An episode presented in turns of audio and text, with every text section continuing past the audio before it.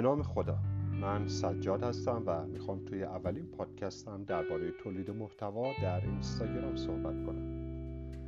از اونجا که بارگذاری فیلم و عکس توی اینستاگرام وقت زیادی از ما نمی‌گیره ما هم معمولا اونو جدی نمی‌گیریم.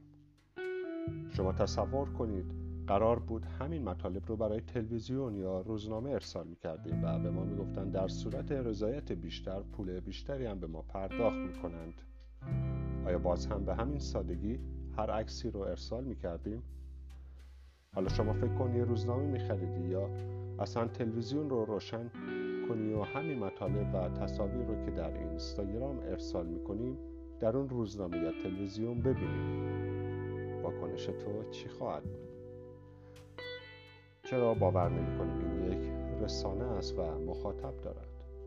داشتن هرچه بیشتر مخاطب برای هر برنامه ساز نشریه و بلاگری باعث افتخاره.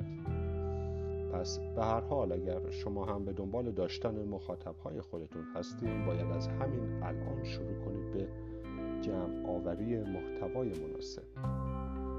پس یک برنامه ریزی برای تولید محتوای از پیش تعیین شده اینستاگرامی رو شروع کنید. بله از پیش تعیین شده و برنامه ریزی شده. چون یک بیننده تلویزیون می‌دونه برنامه مورد علاقهش چه ساعتی و در چه روزی پخش خواهد شد.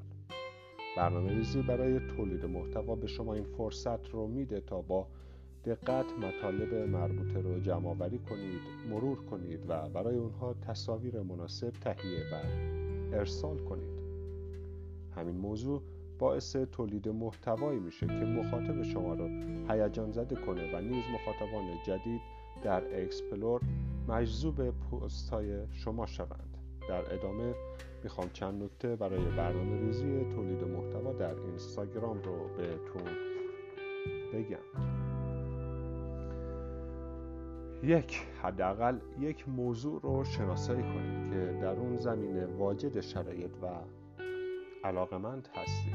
دقت داشته باشید که در این پلتفرم همه مردم دنیا حضور دارند و شما بسته به توانایی های خودتون می‌تونید در هر زمینه تولید محتوا کنید. یادتون باشه هر کالایی که در بازار هست مشتری خودش رو داره و اینکه حتی شبکه چهار هم بیننده داره.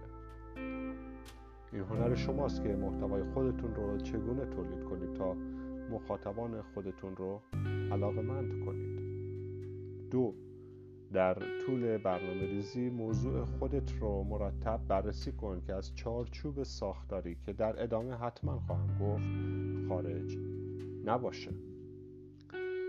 سه با کلید واژه ها و هشتگ های پست های خود مرتب بازی کنید.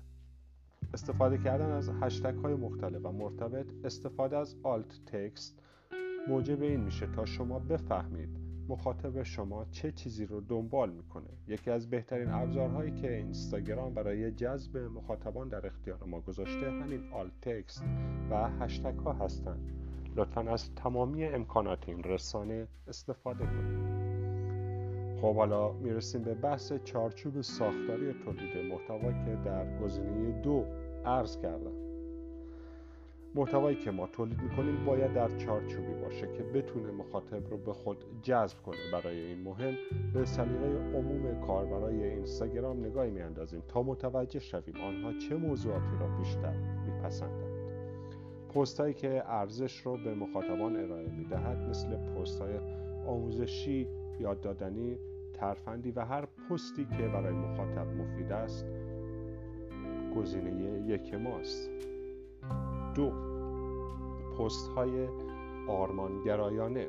شامل پست هایی میشه که در مخاطب ایجاد شور و اشتیاق کنه مانند مخاطب هدفگرا که به دنبال پست های انگیزشی هستند و یا زندگی افراد موفق و مطالبی از این دست.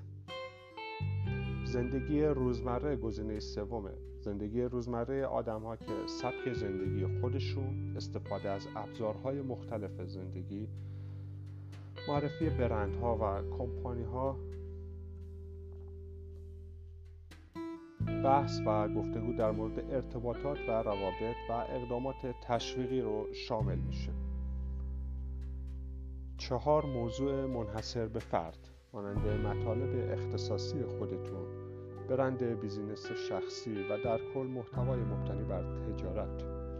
پنج مطالب علمی و یا موضوعاتی مربوط به سالهای آینده.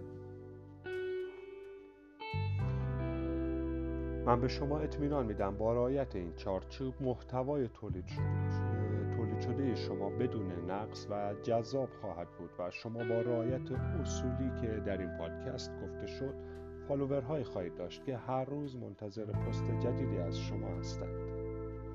با تشکر از شما. درود.